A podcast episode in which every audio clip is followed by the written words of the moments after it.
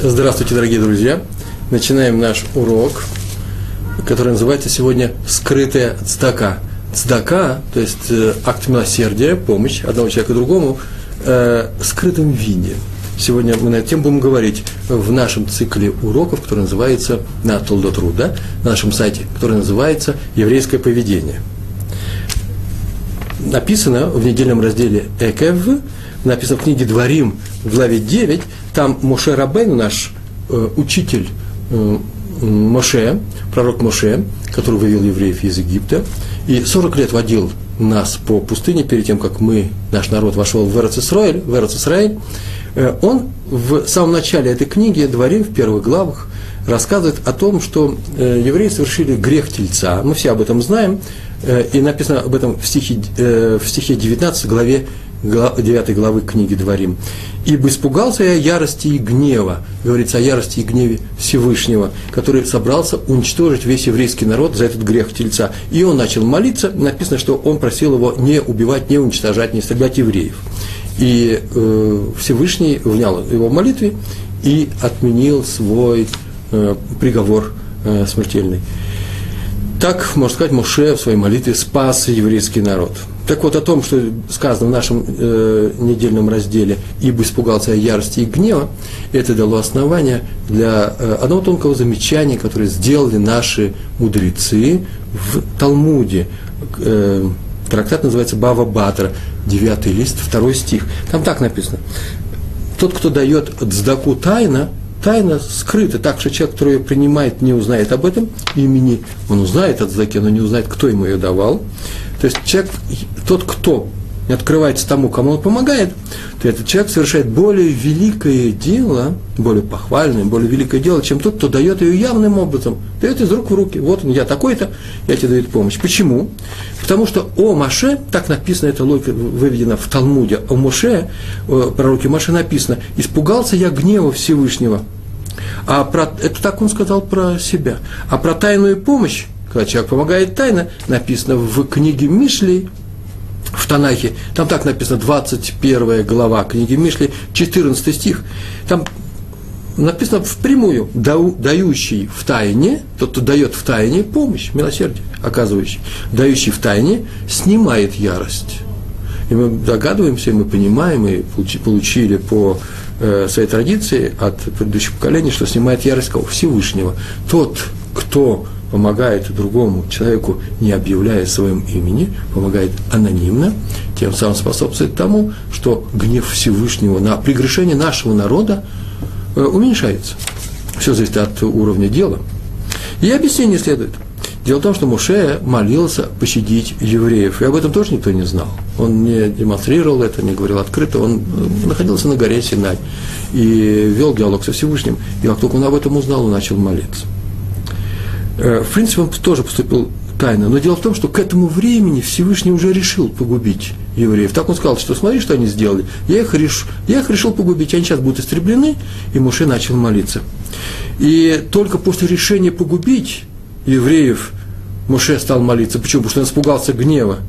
Отсюда следует, что если бы он с такой просьбой выступил бы раньше, то не было бы гнева. О чем сказано? Дающий в тайне – или помогающий евреям в тайне, или э, оказывающий им милость, например, молится за то, чтобы евреи остались э, э, в живых, э, если он им помогает, то что? Тот снимает ярость Всевышнего. Сама ярость бы и, э, и гнев Всевышнего на евреев не возник бы.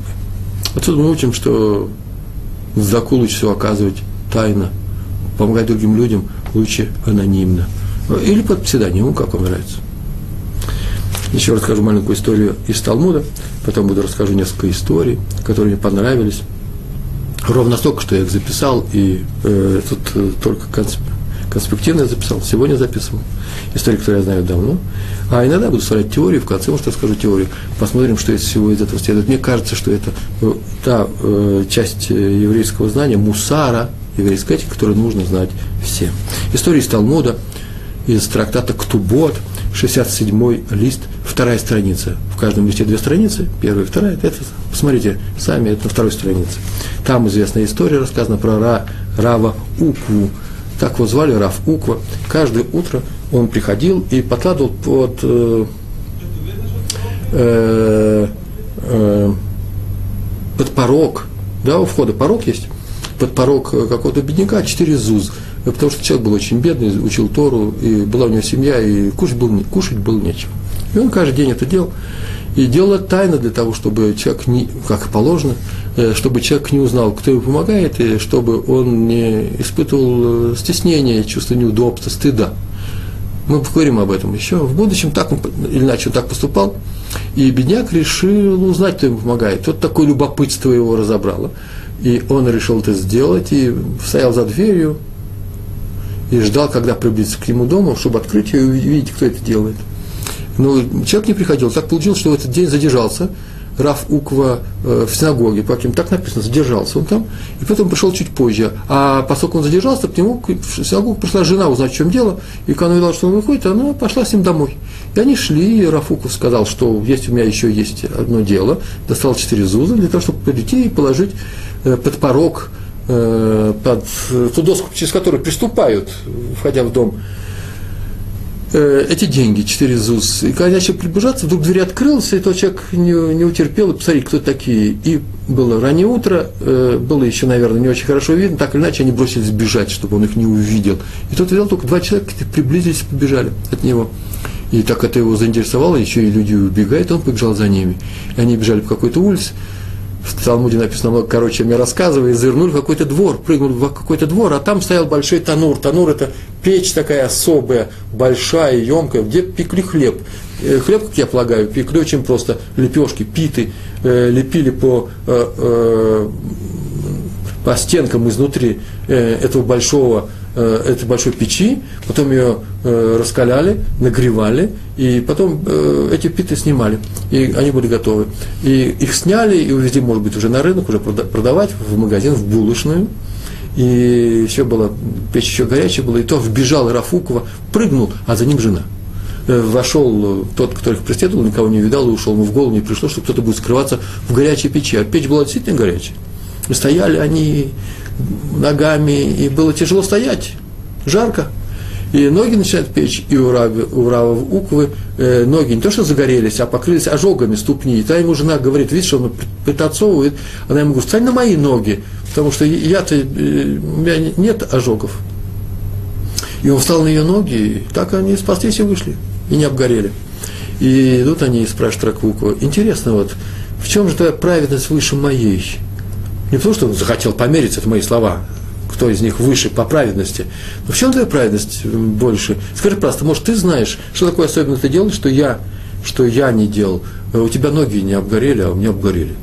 И она ему говорит, я не знаю, в чем дело, но может быть это от того, что когда ты уходишь в синагогу, забирая с собой деньги, которые потом подкладываешь беднякам, это очень важная вещь, ко мне приходят бедные, голодные, нищие. И я, а я готовлю в это время дома. И я им даю еду. Они получают готовую еду а ты им даешь деньги, которые нужно еще пойти купить продукт, принести домой, готовить. Видишь, еще тирха называется, еще трудность какая, может быть, силу эту. Так или иначе, из этой истории мы не будем говорить, кто чья праведность выше, чья меньше, а будем говорить о том, что это было положено, давать деньги тайно. Люди не очень э, спокойно переживают прямую помощь. Я знаю, что с какой стороны мы с вами приехали, а кто из нас еще и остался в этой стране, мы говорим всем на русском языке, да? И э, многому мы там научились, хорошему, плохому, по-разному, чтобы выжить евреи. И евреям пришлось много перенять от окружения, э, чтобы э, выжить в стране. Как было сказано у Шекспира, по волчьи выйти или не выйти? Вот в чем вопрос, да? И э, э, многие спокойно берут ту помощь, которую им дают. Как, как говорится, ну что, вещь, я возьму ее, она же э, куш не просит, дом положу, может пригодиться. Это совершенно неправильный, не еврейский подход к жизни. Дело в том, что человек, нормальный человек, так у нас написано в наших книжках, а я склонен этому верить, испытывает чувство стыда перед тем, кто ему дает в открытую деньги. Не придает чужие деньги, а в открытую. Это мои деньги, вот будь мне благодарен. В принципе, ведь многие, мы многие, во многом зависим от э, таких вот э, благодетелей, это, в принципе, и начальники на, э, на работе, от которых зависит наше продвижение по службе. Да просто вообще сама работа, могут ведь и уволить, тяжелое время сейчас. И во многих случаях это, э, например, ученики зависят от э, студента, от профессора своего, какие отметки он поставит, удачное, удачное, удачное время смех, твой смех в адрес неудачной совершенно шутки или анекдот этого профессора, можете поднять в его глазах. Все знают, что это такое. Все прекрасно понимают. Мы говорили об этом на лекции «Лесть». Это запрещается. В принципе, нужно быть благодарным людям, которые оказывают тебе помощь, которые тебе помогают продвигаться в твоей, э, в твоей карьере. Но э, согласитесь все-таки, иногда испытываешь чувство неудобства э, от того, что кто-то демонстрирует, демонстрирует перед тобой и другим людям – свою помощь тебе. Человек испытывает стыд. Так вот, поскольку у нас в Торе запрещено обижать других людей, поэтому лучше помогать тайно. Лучше не стыдить этого человека. Потому что нормальный человек старается не брать, даже когда нуждается. Это норма еврейской жизни. Почему? Потому что ему стыдно. Мы тоже всему нужно иметь границу, и поэтому ко всему нужно подходить с головой, а у нас Идишиков, да, еврейская голова есть. Э, не надо быть гордым э, польским паном, который не берет чужую помощь, несмотря на то, что дети его плачут от голода. Э, нужно во всем дать меру, лучше взять, а потом отдать. Э, лучше на какое-то время, в какое-то время находиться на, э, на в списке нуждающихся в какой-то общине еврейской, например, многие так, со многими это было, когда они переехали в Америку, синагоги им помогали, чтобы потом вернуть все эти деньги, когда встанешь на ноги. Так или иначе, мы обращаемся к тем, кто дает помощь, знает, что тот, кто берет, иногда стыдится, иногда ему неудобно. Это нормальное человеческое чувство, поэтому помогает тайно. Самое лучшее, это когда, все мы знаем об этом, когда берущий не знает, кто ему дает, а отдающий не знает, кому он дает, чтобы не было у него даже и желания внутреннего импульса покрасоваться перед тем, а смотри, какой я благодетель. Э, так очень часто бывает, между прочим, в нашей жизни. Посмотрите за собой, за, за собой лучше смотреть, чем с другими. Но так это бывает, когда человек как, не сколько оказывает помощь, сколько говорит об этом. И говорит об этом больше, чем оказывает помощь. Э, оправдывать это, это я сделал, это я тебе сделал. Учти это и запиши. И можно подумать, что только для этого он сделал это дело, для того, чтобы показать ему, что какой я благодетель, будь мне благодарен. Э, благодарность вообще как таковую не просят. Но если кто-то у вас просит благодарность, то дайте ему. Люди слабые, дайте. Это не лесть. Ничего в этом страшного нет, мы еще поговорим об этом. Так или иначе, берущий не знает, кто ему дают, дающий не знает, кому пойдут его деньги, а между ними должен стать кто-то другой, третий. Называется габай, служитель в синагоге, предположим, да, кто распределяет эти средства. Есть вообще такое правило. Э, э, цдаку, помощь нуждающимся, можно давать любым способом. Почему человек голодает не до теорий больших, э, как ему дать, что он обо мне подумает, лезть. Все эти слова убираются в сторону. Первым делом на карме. Поэтому помощь засчитывается. Но, это важное но, для тех, никто берет, а для тех, кто дает. Но, если человек похваляется тем, что он дал такому-то, то лучше бы не давал. Очень часто, если человек голодает и умирает, не до этого, дай. Но в принципе лучше бы не давал. Почему? Потому что награда-то ему не будет засчитываться. Ему не будет это зачтено как выполнение заповеди, помогать другому человеку. Об этом написано, кстати, в нашем еврейском законе. Посмотрите книгу Йора Д, называется Симан 229, такая глава Симан, да, 229, параграф 13. Там так написано. Это теперь история. А потом еще немножко теории мы расскажем. Сегодня у нас есть время.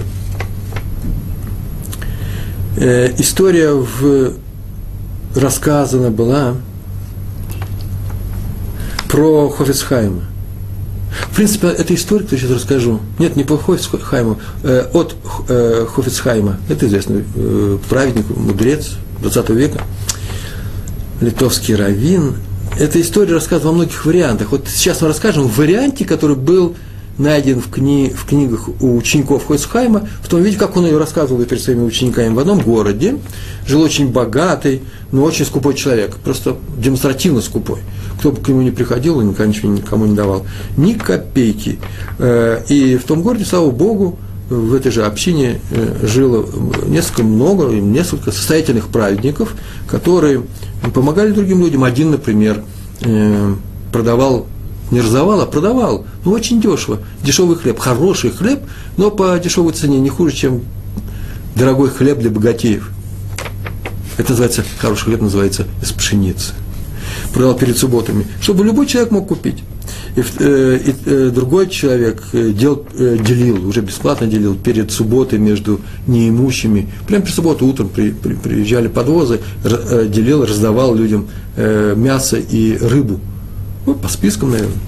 А третий приглашал, например, к себе на субботу очень многих людей по очереди, и многие люди приходили к нему, это был дом хлебосольный, накрывали большие столы, и все говорили, какая была вкусная обильная еда в доме такого-то праведника. И когда тот богач, скупой богач умер, и ничего даже на Цадаку не оставил, может, оставил деньги каким-то своим наследникам, а э, на Цадаку не оставил. Кстати, я тут недавно составлял педгамим поговорки, пословицы для одного э, э, карманного, э, как называется, записной книжки, да, которая будет издаваться, может быть, в Одессе она будет издана. И там меня попросили писать всякие афоризмы наверху, на каждой странице. Я нашел очень много, их много, много нашел, и на моем сайте они опубликованы. Мне нужно было 58, 59 этих э, поговорок написать. Я одной поговорку нашел, и так мне хотелось ее записать, но я ее не записал. Как раз на эту тему сейчас вспомнил. Называется «У богача нет детей, у богача есть наследники». Такое выражение, такое еврейское известное выражение. К слову пришлось. Вот он остался своим наследником деньги. Дети они его были, не дети, не знаю, ждали. Так или иначе, вдруг через несколько недель после его смерти один перестал продавать хлеб дешевый, второй делить рыбу и мясо, а третий сказал, что он не может принимать людей у себя, э, гостей у себя в доме. Люди возмутились, они уже привыкли к хорошему, получали бесплатно, и обратились к главному раввину этой общины. И тот созвал всех доброхотов и спросил, а они его спросили, спросили почему это прекращено, э, и тогда главный раввин и его габа, и служители этой синагоги сказали, что произошла неприятность, большая неприятность, крайняя неприятность. Дело в том, что все эти люди получали деньги от того богача. Он им давал деньги, но потребовал, чтобы ни один человек не сообщил о том, от кого они берут эти деньги. Пускай все знают, пускай все думают, что я скупой. Вы могли бы сказать, и так я первая моя реакция была, зачем он сказал, что, я, что зачем он делал, что он скупой? Пускай будет, как все, немножко давал. И нет, он хотел именно отрицательное имя. Ведь это же очень важная вещь. И в перке вот написано, как люди о тебе думают, так Всевышний о тебе думает. Если те люди будут думать, что ты очень скупой, а ты не скупой, то что же это означает? Я так полагаю, что он хотел от себя убрать малейшую возможность возгордиться самим собой. Что внутри у него появилась гаева, называется, э, гордыня. Гаева.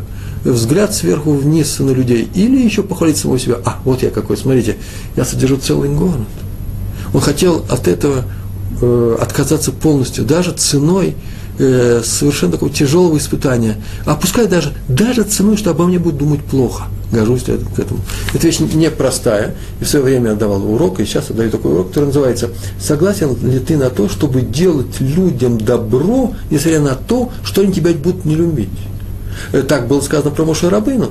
И когда ему было предложено еврейский народ выводить и пасти его, и э, вести через пустыню, он сказал, что смогу ли я, справлюсь я с этим. А потом однажды, тоже в книге Дворим написано, в книге Ваикра, в книге Дворим точно написано о том, что э, посмотри Всевышний на этот народ, они меня и камнями побивали несколько раз, кидали в меня, бунтовали против меня, и я его должен нести. Я не, у меня не получается, у меня никакой благодарности у них нет. Этих слов он не сказал. И на силу того, что он был полный праведник, он не ради благодарности работал.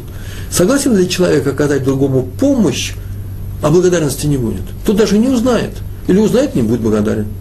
Так вот, э, помощь настолько помощь, настолько она ценна в глазах Всевышнего, насколько нет в этой помощи нас самолюбия. Э, э, когда человек красуется самим собой. О, смотрите, как я хорошо сделал. Это вещь непростая, не всем это удается от этого избавиться, и мало кому удается от этого избавиться, но ровно с той степени, в какой ее нету в нас, настолько наше дело считается праведным. Так или иначе, этот человек умер, и они э, только тогда они поняли, поняли когда, кто им помогал. И э, поэтому он сказал, что на завтра я буду, главный раввин сказал, читать, называется эспет по этому человеку, траурные речи, печальные, и кто хочет, пускай придет, и пришел весь город, нет, не было ни одного, кто бы не пришел. Мне, извините, я рассказал длинную историю, так долго ее рассказываю. Хоть с рассказал тоже, короче. Ну, пришлось рассказывать с несколькими пояснениями. Вторая история про Рава Салмана Муцафи, это сефардский раввин, который жил, когда он жил в Иерусалиме, он еще не в Иерусалиме жил, он э, поступал следующим образом. Он наблюдал в, нескольких, в некоторых ешивах за учениками, за раввинами тоже, э, за людьми смотрел, которые посвятили свою жизнь изучению Торы. И хотел узнать, не хватает ли им чего-нибудь в жизни, э, их семьям, если что-то не хватало, например, тяжелая была жизнь, то он поставлял им это, и они даже не знали, от кого они это получали, откуда это пришло. Узнал он про одного Талмит Хахама, мудреца, на самом деле очень мудрого человека, не очень даже пожилого. Положение его было просто катастрофичное. Он учил Тору, и жена требовала, чтобы он только учил Тору, и дети у него ходили в хедер, но кушать было нечего. И э, дети были просто, в принципе, голодные.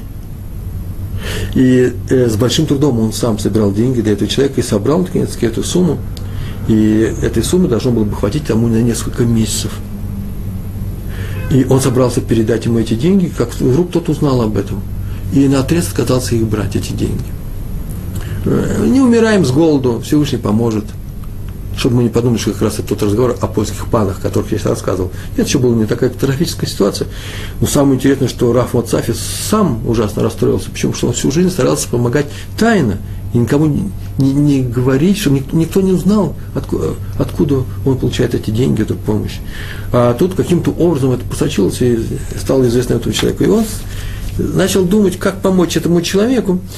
И надоумила его одна встреча с одним американским евреем. Он встретился по своим делам, я с ним разговорился, потом узнал, что кто-то уезжает, и сказал, чем ты занимаешься? Он говорит, я заведую там одним фондом, фондом, этот фонд распределяет там э, деньги беднякам, э, еврейским беднякам, которые учат Тору там в Америке, в Нью-Йорке, в Бруклине. И тот сказал, скажи просто, а ты не можешь мне помочь? Я сказал эту историю. Я решил не помочь следующим образом. Э, он передал ему эти деньги в виде чека этому американцу, тот уехал все в Америку, там уложил чек на счет вот этого, вот этого фонда, благотворительной организации, и она переслала ему чек в его израильский банк, этому человеку, который нуждался. В израильский банк пришло уведомление, к вам пришли деньги из Америки. И тот спросил, от кого? И тот получив уведомление, увидал, что это э, известная э, благотворительная организация. И взял эти деньги, потому что обычный человек спокойнее берет от организации, чем от других людей, которые э, тратят большие усилия, затрачивают большие усилия для того, чтобы достичь эти деньги, собрать на помощь. То он помощь взял. Здесь рассказана эта история не что иное, как Рафсалман Мацафи не просто во-первых, он собрал деньги для этого человека, и он таки сделал, что-то их получил не переступив через свое чувство гордости, э, чтобы ему не было стыдно. Между прочим, так у нас было во время отказа. И, видите ли, я сидел в отказе. Знаете такое слово? Да, refuse. Сырув на, э, иврите, по-английски. Refuse. 9 лет я просидел в отказе, я и моя семья в Москве, после подачи документов на уезд в Израиль, э, работы у нас никакой не было, так уж получилось, нас лишали работы. И было одно из самых замечательных времен нашей жизни, почему? Потому что мы там учили Тору, ходили на уроки Талмуда, э, все, всему еврейскому себе я обязан годам отказа, я не могу сказать э, таким образом, Э, все было замечательно. Кто нам помогал? Американские, э, американские, английские, европейские евреи, которые приезжали к нам под видом раввинов, давали нам уроки. Так я учился. Я сразу учился э, у раввинов, крупных раввинов из Англии. И э, часто они привозили к нам чемоданы с книгами, кошерными продуктами перед праздниками. Откуда у нас была? Могла быть или колбаса. Ну, колбасу мы еще могли покупать когда-то, э, если деньги были. Э, э, как-то помогали и какими-то вещами, которые можно было перепродавать. И самое главное, что на списке на отказников они передали в благотворительные организации, там и нам шли посылки. Многие из моего поколения, чуть моложе, знают об этих посылках. Мы получали эти посылки, там были продукты и какие-то вещи, которые шли в комиссионки. Так мы и жили. Это деньги собирали евреи Запада, чтобы помочь людям, изучающим Тору здесь, а также, впрочем, всем остальным отказникам, чтобы помочь евреям. Это так принято у евреев, организация помогает, не называя именно тех благотворителей, которые сдают туда деньги. Между прочим, такие деньги существуют многие еврейские организации сейчас, известнейшие э, по всему миру, э, э, например, Joint, вообще все знают, то же самое, американские организации молодежные, студенческие, они живут все на пожертвования американских евреев или евреев западноевропейских стран и Южной Африки.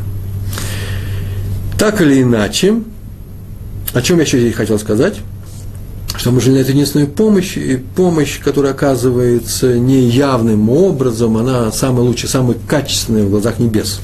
Вот мы с вами смеемся очень часто над поведением героев э, писателя э, Гайдара, э, Тимура его команда. Слышали такую э, книгу? Когда мальчики, там целая команда, приходили потихоньку, кололи там двора, э, дрова во дворе у какой-нибудь старушки, тихо кололи, чтобы старушка не проснулась, чтобы только не узнал, не узнал в тишине кололи. Э, помогали э, людям тайно. А ведь это норма еврейского поведения самая настоящая норма еврейского поведения. Рассказывает про одного хасидского цадика, который, о котором есть рассказ. Ну, рассказ я видал в таком художественном, э, около литературном таком стиле. Э, шел однажды человек рядом с городом, с городком, который назывался Гродно. Слышали такой город? И проходил он мимо кладбища, это за городом уже, все кладбища всегда в еврейских местечках за городом. Это стоял холод, снег, мороз – э, раннее утро, а вдруг он видит неясный силуэт какого-то человека, который идет и согнулся под огромной э, охапкой хвороста, то есть он насобирал хвороста в лесу или нарубил там и шел в город. Он дровосек. И э, шел он, и он решил, что пройти вместе с ним, потому что скучно одному до города дойти, осталось там пару километров, и он хотел вместе с ним пойти, ведь что еврей, и тот убежал от него, почему-то не захотел с ним уйти. Убежал, убежал, убежал. А тут так как шел в город, так и шел. Как он? А ним шли следы того человека. Снег шел ночью. И стало ему интересно, что это за человек такой, который ночью собирает хворост. И он пришел по этим следам. Дошел до, в, улочку свернул бедного района, и следы подошли, подошли к какому-то крыльцу. А рядом с крыльцом лежала большая э, вязанка, охапка этого хвороста – но следы не поднимались в двери, они не уходили, они шли дальше. И он пошел за этими следами, и эти следы шли в синагогу. И он пришел в синагогу. Еврей пришел в чужой город, он вообще и собирался зайти в Гродно, в синагогу. Он пришел, там свет горел, вошел, он видит, там один человек сидит. Один человек, который пришел, и видно, что только вот еще снег свежий лежит, и лицо у него красное было, видно, что с мороза, и он сидит и учится, как будто бы перепуганный, как будто бы его поймали за чем-то недостойным и только что вошел. И тот спросил, скажи, пожалуйста, это не ты ли положил хворост? Ну, вот видишь, что уже все знают, кто это такой.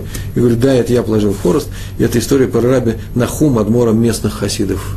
Раби Нохм. И э, такими вещами он занимался. Он помогал людям, тайно, скрытно, перед молитвой ночью ходил и э, собирал им э, хворост. И он рассказал, что он помогает одному местному Талмит Хахаму, который стал старым, э, очень страдает от холода, и, в принципе, не то, что голодает, нету чем топить дома.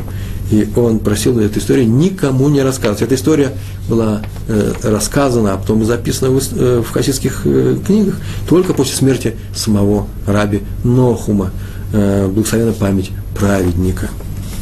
Следующая история про э, Меашарим, это уже не Европа, не Гродно, в квартале Батей Унгвар. Вы, наверное, слышали, есть такой квартал, в, внутри квартала Меашарим. И там тоже десятки людей получали регулярно некоторую помощь. Коробки, большие коробки, картон называется, да, э, и пакеты с едой перед каждой субботой. И э, бедные жили на это просто 20 лет как, как минимум жили. Перед субботой шла такая, э, э, такая раздача. И вот в одно утро, ну, не самое хорошее утро, в месяце Элуль 1968 года, люди ничего не получили перед субботой, вообще ничего не получили. И пришли они к Габаю синагоги, думали, что все автоматически делается, они могут получать это всю жизнь. А к этому привыкли, представляете, 20 лет это творилось. И э, Габай. Э, за все за это отвечал, они так решили, пришли к нему и сказали, что им теперь все стало труднее. Вот в эту субботу у них уже еды э, практически нет, и очень мало. И он сказал, что завтра в субботу, уже в субботу началось, перед субботой он все это объяснит, как положено объяснять, и после утренней молитвы он просил всех задержаться, поднялся на Бама. Бама – это возвышение, там, где даются объявления, там, где Бама – такое возвышение перед Ароном, э, святым шкафом, где хранятся э, свитки Торы, и сказал, что э, эту еду регулярно весь район Баты Унгвар получал э, от имени человека, Минах, которого звали Минаха Минаши. Так его звали, Минаха Минаши. Не Минаша Минахом, Минаха Минаши. И Габай даже не знает, кто это, просто знал, что так зовут этого человека. Он живет в каком-то, в каком-то другом районе, и подъезжался какие-то подводы, какие-то, какие-то вот им, э, машины, и две три, и сгружали все это во дворе синагоги. И фамилии даже он не знает, и он умер несколько дней назад. И раньше он доставлял ему эту, э, эту помощь с таким условием, что никто даже не будет искать, кто он такой, и не будет спрашивать шоферов, и так далее. Ну, шоферы были каждый раз э, люди новые.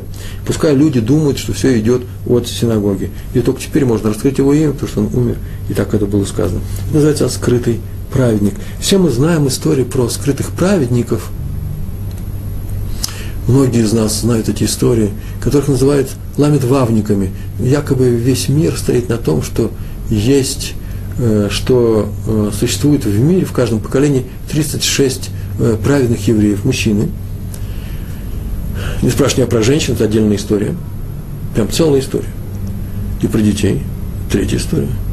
Я говорю сегодня об очень известной легенде. Ну, что говорит Ламет, Вав, Ламет 30 Вав, Вов, да? 6, 36 праведников, на праведности которых стоит мир. И все они праведники, эти скрыты. В каком смысле скрыты? Никто не знает, кто они такие.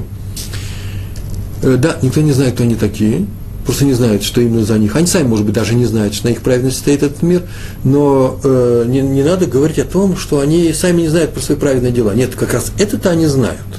Они вершат свои праведные дела скрытым образом, для того, чтобы э, так, э, что их имя неизвестно ни в этом городе, ни в этой общине. Делают что-то анонимно. Э, поэтому не очень годятся, ну, структуру того рассказа, который сейчас рассказываю, история о том, якобы, что это вообще бывает часто и пьяницы какие-то, и люди не очень достойные, они праведные дела делают отдельно, а тут они себя ведут разнузно. Нет, нет, это не проходит. Э, это были самые настоящие праведные люди, просто которые никогда не афишировали своих хороших дел, и даже, может быть, не афишировали, как Раф Уква из э, трактата Ктубот, который делал праведные дела, и его жена об этом знала они, может быть, поступают и тоже совсем не так. Но не эта тема разговора, главное, что э, они делали это осознанно, с определенной целью, э, для того, чтобы люди другие не узнавали. Это называется праведным поведением.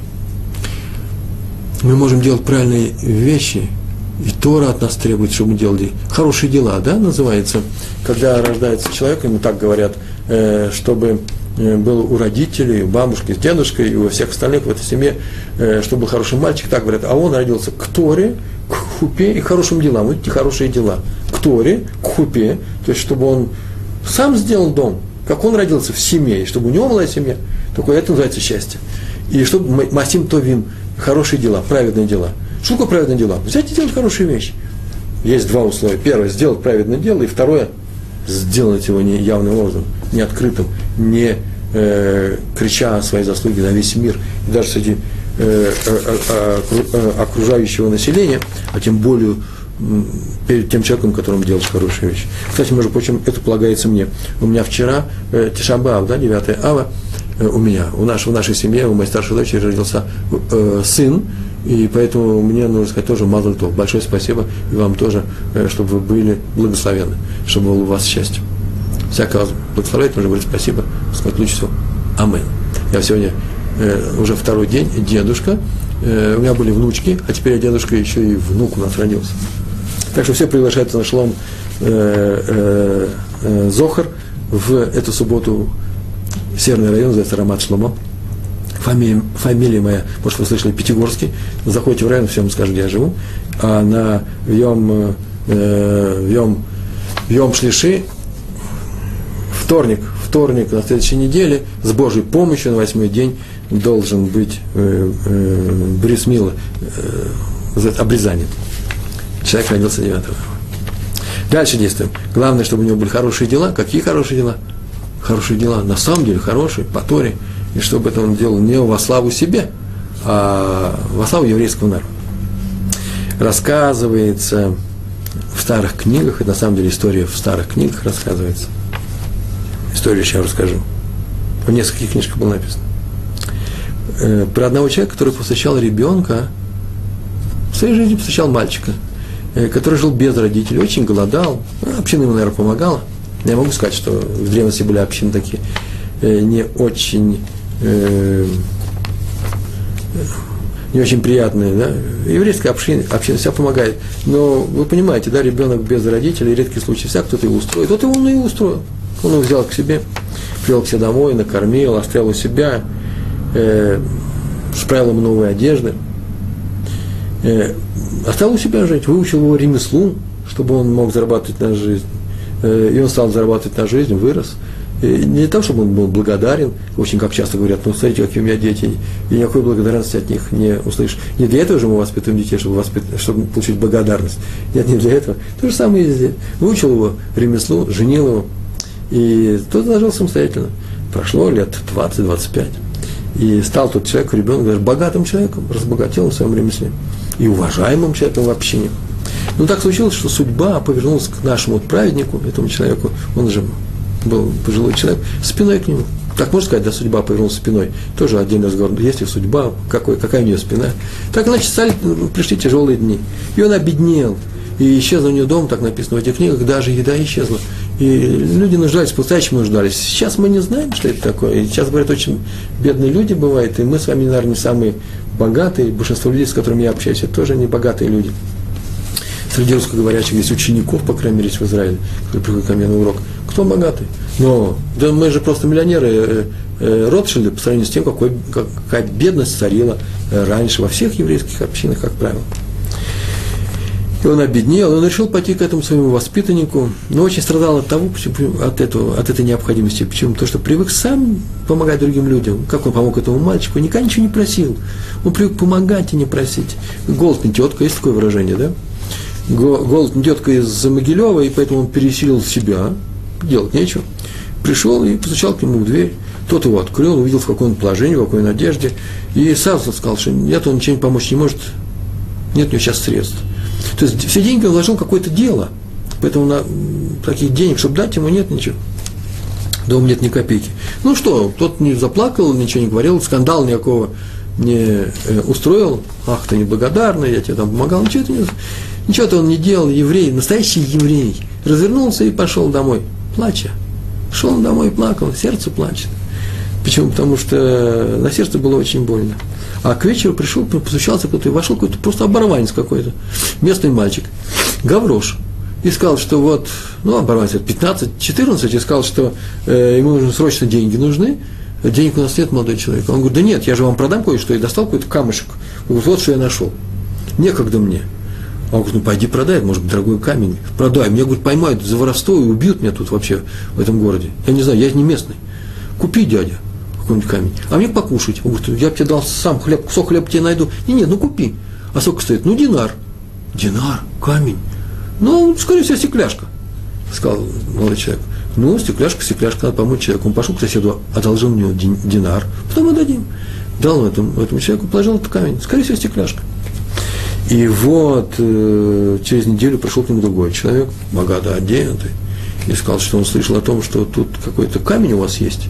Я не знаю, говорил ли он своим соседям, как это все прослышали. Прослышали. Дети есть в каждом доме. Они сказали другим детям.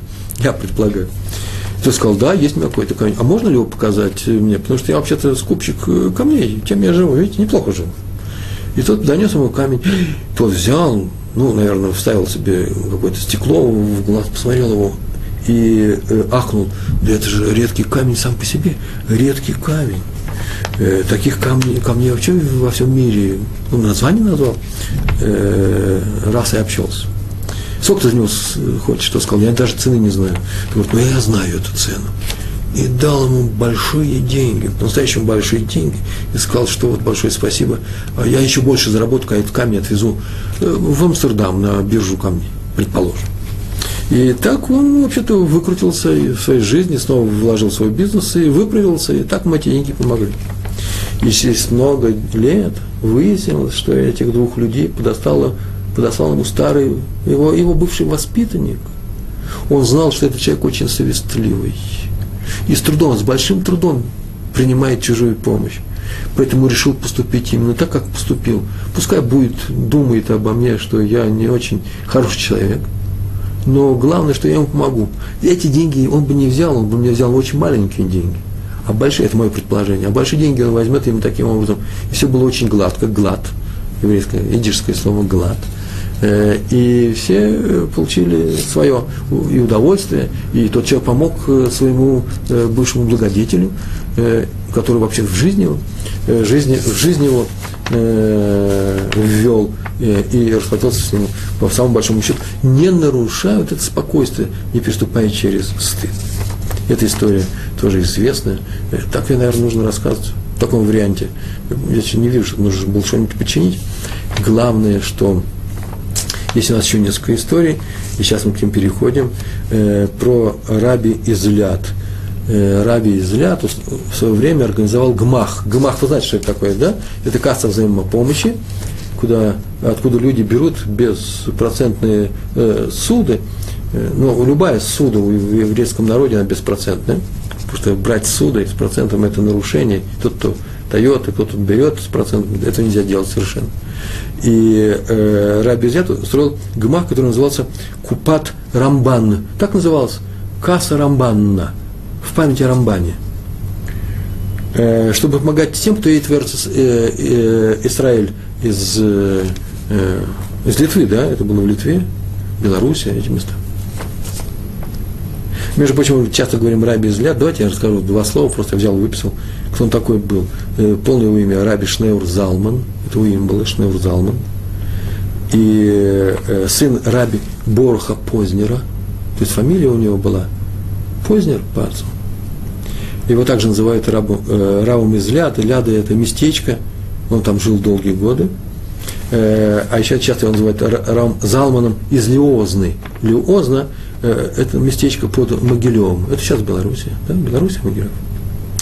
А еще его называют Бааль Таня. Бааль Таня – это автор книг, который называется Таня, по главной книге его жизни. Он родился в 1745 году, умер в 1813, некоторые пишут 1812, 1813, э, сразу после войны с Наполеоном, один из самых авторитетных хасидских цадиков – Э, талмудист, э, полный праведник, энергичный организатор, в нем такое качество было, энергичный организатор и высоко эрудированный человек – а, ко всему прочему, был человеком необычайно безграничного личного э, обаяния, его все любили. И основатель хасидского движения Хабад. Не было бы раби из э, Ляды, не было бы Хабада Хасва Халила, не дай Бог, вот он его и организовал это движение. Э, это же движение еще называется движение любавических хасидах. Дело в том, что после смерти э, раби из Ляд центр движения переместился из Ляд в город Любавич, э, который стоит на Днепре, в верхней части Днепра.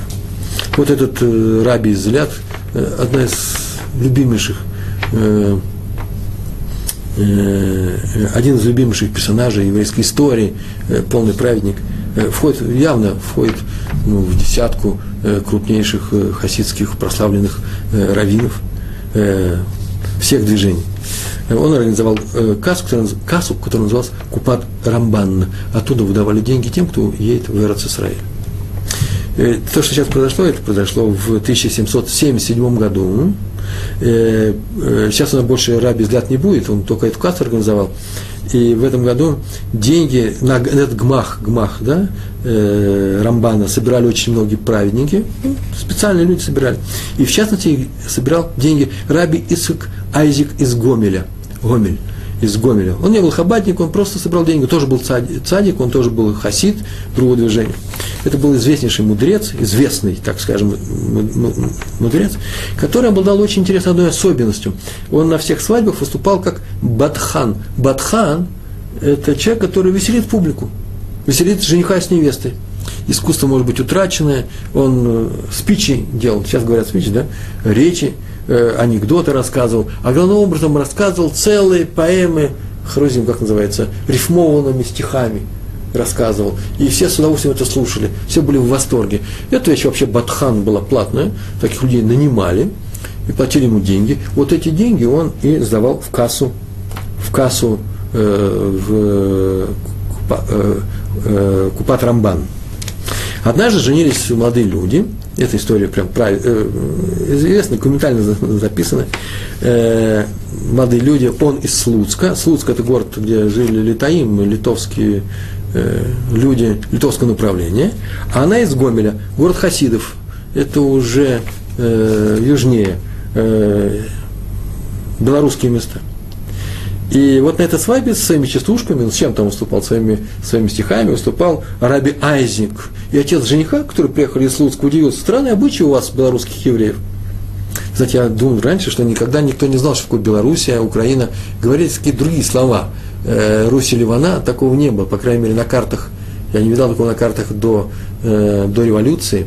Октябрьской, и какая там была революция у них, э, так, назывался Северо-Западный край.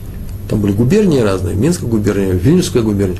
Но вот в этом рассказе первый раз я видел, как он сказал, вы, люди белой, белой России, очень странные, евреи, очень странные. Э, у нас э, во время свадьб устраивают диспуты между мудрецами, все говорят о Торе, все воодушевленные Торой, а вас приглашают Батхана, чтобы веселили публику. И все, странный обычай. Ему ответил, ответил отец невесты. Он так, такую фразу сказал. Дело в том, что вообще-то наш Батхан может и на тему Торы тоже поговорить. Вы можете поговорить с ним. Тогда отец жениха попросил своего сына поговорить с ним на тему Торы. И тот э, сказал несколько вещей. Э, не для того, чтобы продемонстрировать свою, свою мудрость в Торе, а для того, чтобы выполнить волю отца. И задал ему несколько вопросов непростых, и этот Батхан, это Раби Айзик был, он ему ответил, и тот заинтересовался, и они начали обсуждать, и все присутствовали при серьезном разговоре, когда уже и отцы, и жениха, и невеста вошли в этот разговор, в этот разговор и все видали, что это крупнейший ученый, все это местные это знают, а люди, которые приехали из Литвы вместе с Махусонем, да, вместе с семьей жениха об этом не знали, и они очень удивились, и, и тогда сказал отец невесты, такие выдающиеся знатоки Торы – вынужден у вас кормиться тем, что они развлекают, веселят публику на свадьбах? Как же вы дошли до жизни такой?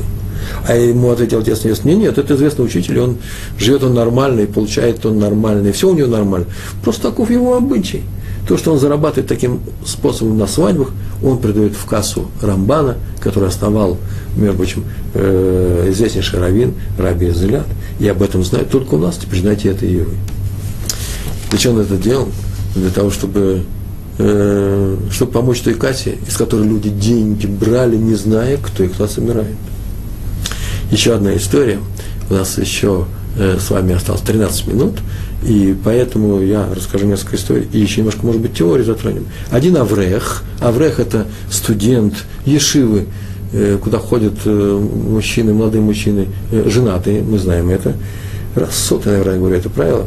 Он привез свою маму, в Америку на лечение. Из Израиля привез. А мама у него была, обладала, очень хорошая мама, кстати, обладала одной особенностью. Ну, кроме того, что она была очень больная.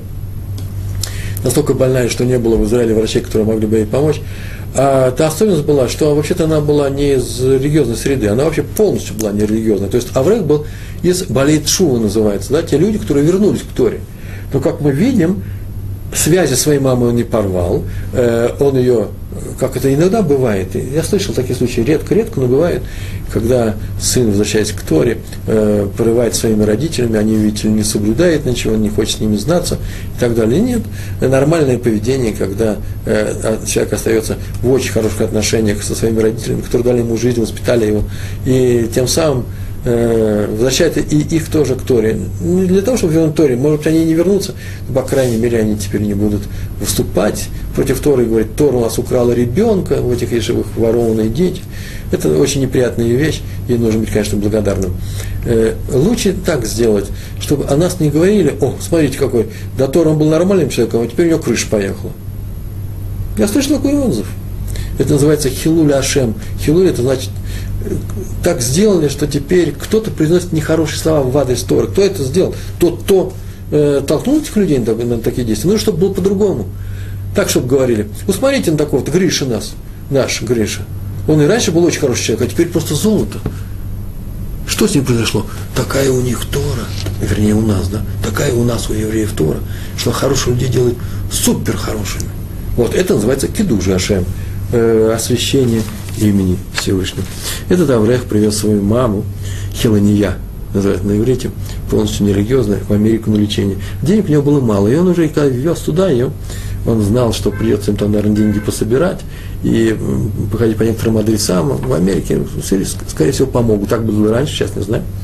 И он начал собирать деньги у евреев.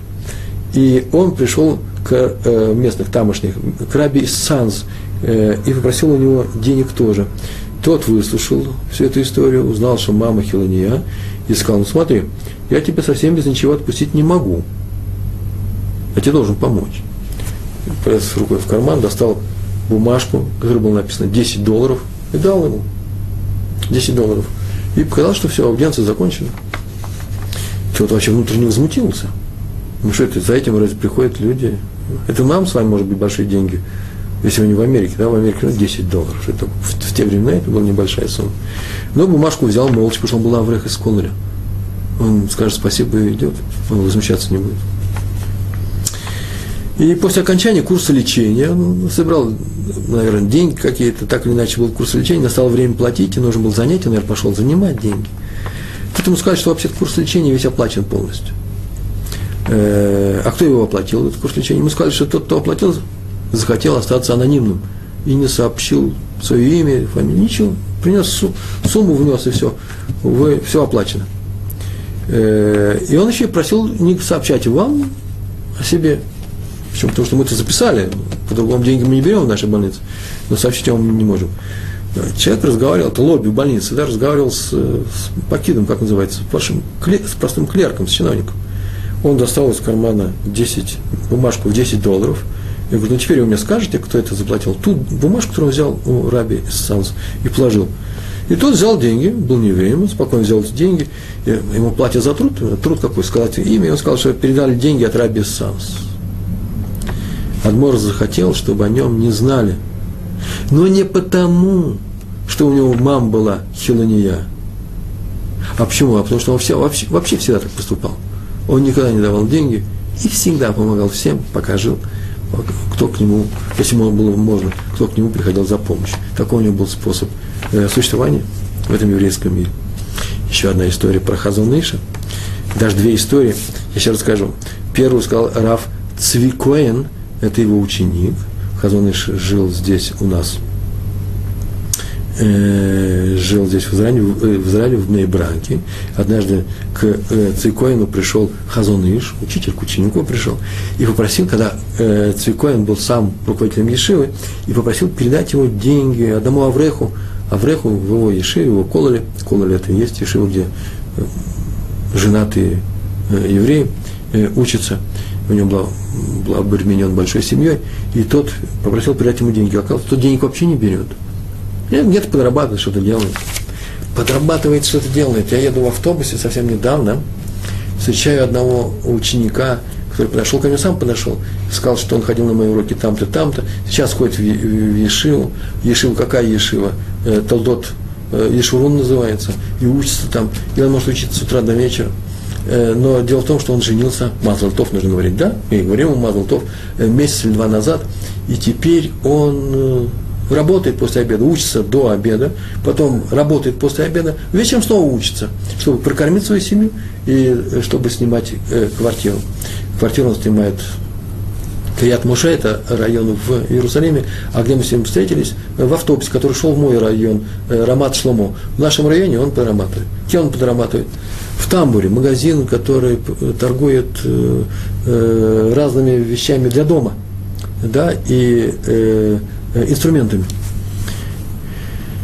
И там он работает тем, что он чинит велосипеды. За деньги чинит для этого магазина велосипед по всему району. Мой сын, оказывается, к ним давно ходит, знает, как его зовут. Я сейчас просто не буду называть его имя, он мне не поручал это. Ну вот человек, благороднейший человек, учится на полную катушку, работает на полную катушку. У меня, за, это выражение, тяжело работает. Едет другой район, довольный, счастливый, с ним приятно разговаривать, потом возвращается и снова садится за Талмуд. Он сам себя кормит.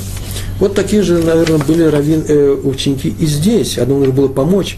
И тот денег не берет, он согласен был где-то 2-3 часа работать. Но нужно ему передать, потому что все на самом деле голодают. И тогда Раф Цвикоин предложил ему, давайте сделаем следующее, положим деньги на стол в кухне. На первом этаже живут окна открытые, жарко, никаких э, аэрокондишнера не было. И положим, прям там стол, я видал там стол, положим, когда там никого не будет внутри. Так они э, договорились. И с тех пор, между прочим, Хазон Иш так частенько делал. И очень переживал, когда нужно было помочь людям, которые живут не на первом этаже. А в браке многие люди живут явно не на первом этаже, там первый этаж, вы знаете, да, просто колонны стоят, сваи, на которых дома стоят. Ну, так, случай был такой, про него это было написано, и он эти деньги передал, сам передал, сам пошел запечатанный конверт с деньгами. Вторая история, пришел к нему однажды другой Аврех и сказал, что у него есть шейлатрав. Шейлатрав – это вопрос к равину. Он пришел, чтобы учиться, чтобы получить ответ на этот вопрос.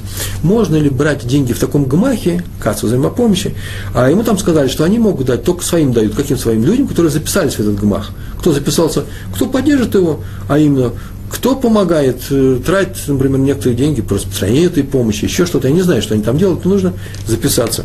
Э, но он говорит, я даже не знаю, может быть, это ребит, ребит, это может быть, это процент. Получается, что я заплачу 2 шекеля, чтобы получить 100, а потом вернул 100. Получилось, что я заплатил 102, а взял только 100, получается, не, не является ли это процентом. На что ответ вообще-то очень простой. Хазоныш так ему ответил, что нет, никакой это не процент. Почему? Это называется поддержка гмаха самого. Ты даешь в самом начале. Ушел Таврех. А Хазон Иш моментально понял, что этот человек в тяжелой, тяжелой ситуации оказался. Какая тяжелая ситуация? Да очень необычайно тяжелая ситуация. У него нет даже двух, даже двух шекелей, чтобы вступить в этот гмах. И, э, и что он сделал? И, ну, что-то он сделал. Шел тот человек по улице, встретил э, руководителя директор этого ГМАХа, да, заведующего этого ГМАХа, тот пришел говорит, и говорит, когда же подойдешь ко мне, как мы договорились, возьмешь 100 шекелей. У меня записано, что ты просил 100 шекелей, а сейчас могу их дать. Тот говорит, я вообще-то не то, что просил, я не ступил никуда. У меня членский взнос я не платил. Он постоянно снова в своей книжке, нет, говорит, у меня записано, что заплатил. Он говорит, кто? Я не платил. Он говорит, неважно, платил ты, не приходил, э, не платил, приходи, суду для тебя готово. Тот ему прислал, нет, скажи, кто заплатил, и все. Тот ответил, а кто у нас тут платит за всех? И ушел. Вот такую фразу, кто у нас тут за всех платит? И ушел. Так оказалось, что Хазон Иш платит за всех такие вещи и помогает. Всем Хазон Иш помогал. Это вещи, когда раскрылось имя э, того, кто оказывает помощь. Но их желанием было именно этого не раскрывать. Иначе бы этих историй не было, если бы имя не раскрылось. Адморы гурских хасидов, Раби Симха Буном Алтер, так его звали. Гурские хасиды, они живут по всему миру, это очень, можно одна из самых мощных, цанзовские, гурские и бельские, да, три группы хасидов э, в Америке, э, вся эта история происходила. Э, э, они живут в Америке, в Европе очень много, и у нас в Израиле. История как раз произошла здесь у нас, в Израиле. Сейчас посмотрим, где она произошла. Он помогал очень много, и глав, главным образом скрытым, э, скрыто – и для этого было у него очень много помощников. Одни давали деньги, другие доставляли их нуждающимся, и никто ни разу не узнал имя того, кто дает, э, имя дающего, кто дает эти деньги. И однажды один Аврех из Бнейбрака, Э, он по состоянию здоровья, у него было что-то с легкими, врачи сказали, что ему нужно где-то находиться на юге, в теплом климате. Это Бнейбрак, это Израиль, здесь все теплый климат. Но ему нужно находиться в сухом климате. Ему хорошо провести хоть несколько дней в Араде. Арад – это город по дороге в Бершеву, э, в треугольник Бершева, от Бершевы э, в сторону Мертвого моря, от Бершевы к северо-востоку. Город очень сухой, там тоже в свое время давал уроки. Это больше, чем сухая, э, э сухая баня. Э, там нет ни, э, вообще никакой воды в воздухе нет. Э, необычайно здорово, наверное, для тех людей, которым это помогает для здоровья. Ну, денег у него было очень мало. Поехал он в Арат и приехал, что остался он в каком-то Малоне. Малон – это гостиница, где есть пансион, и где есть какая-то еда. И он остановился там на два дня. И к вечеру к нему пришел хозяин этого Малона и сказал, что его пребывание оплачено на всю неделю. На всю неделю оплатил. А кто оплатил, неизвестно.